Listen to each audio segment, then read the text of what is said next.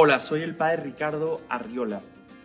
El día de hoy como que interrumpimos la cuaresma, el camino que hemos llevado, porque hoy estamos en una solemnidad, la solemnidad de San José. En esta solemnidad la iglesia interrumpe la cuaresma, hoy se dice gloria en la misa, hoy es un día de fiesta en la iglesia universal. Es el día de San José. Vamos a pedirle a él que nos vaya también acompañando en este camino que estamos recorriendo. En el nombre del Padre, del Hijo, del Espíritu Santo. Amén. Jesús, te pedimos que el día de hoy podamos aprender a conocer más a San José, tu papá aquí en la tierra.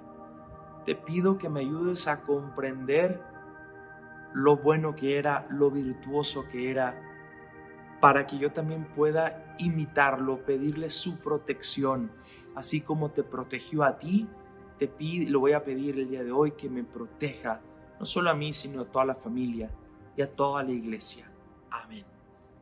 Vamos a leer el Evangelio que se encuentra en San Mateo en el capítulo primero de los versículos 16 al 24.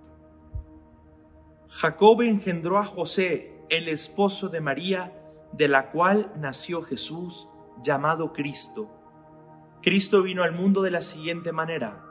Estando María su madre desposada con José, y antes de que vivieran juntos, sucedió que ella, por obra del Espíritu Santo, estaba esperando un hijo. José, su esposo, que era un hombre justo, no queriendo ponerle en evidencia, pensó dejarla en secreto. Mientras pensaba en estas cosas, un ángel del Señor le dijo en sueños, José, hijo de David, no dudes en recibir en tu casa a María, tu esposa, porque ella ha concebido por obra del Espíritu Santo, dará a luz un hijo y tú le pondrás el nombre de Jesús, porque él salvará a su pueblo de sus pecados. Cuando José despertó de aquel sueño, hizo lo que le había mandado el ángel del Señor. Palabra del Señor, gloria a ti, Señor Jesús. San José es el patrono de la Iglesia Universal.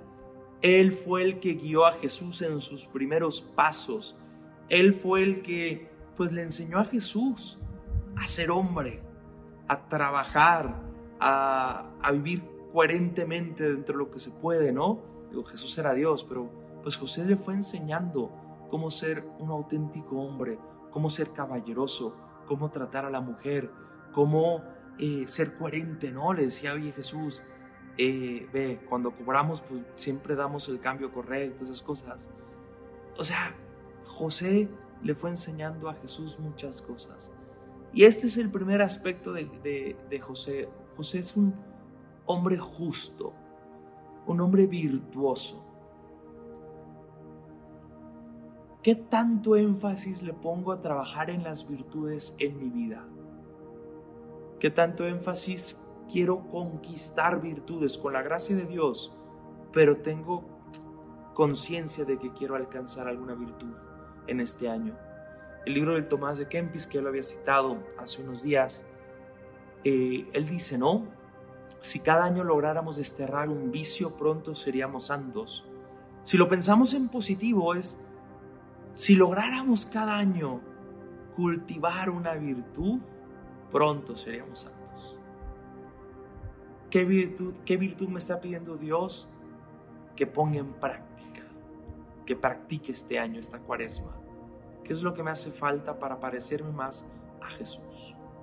La segunda consideración, José escuchaba y obedecía la voz de Dios en su vida.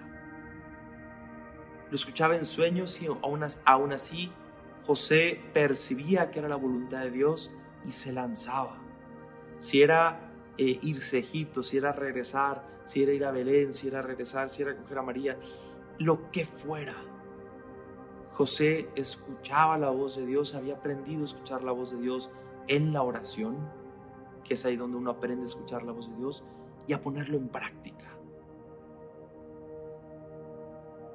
¿Qué tanto he aprendido yo a, escuchar esa voz de Dios, esas inspiraciones del Espíritu Santo en mi vida y a ponerlas en práctica?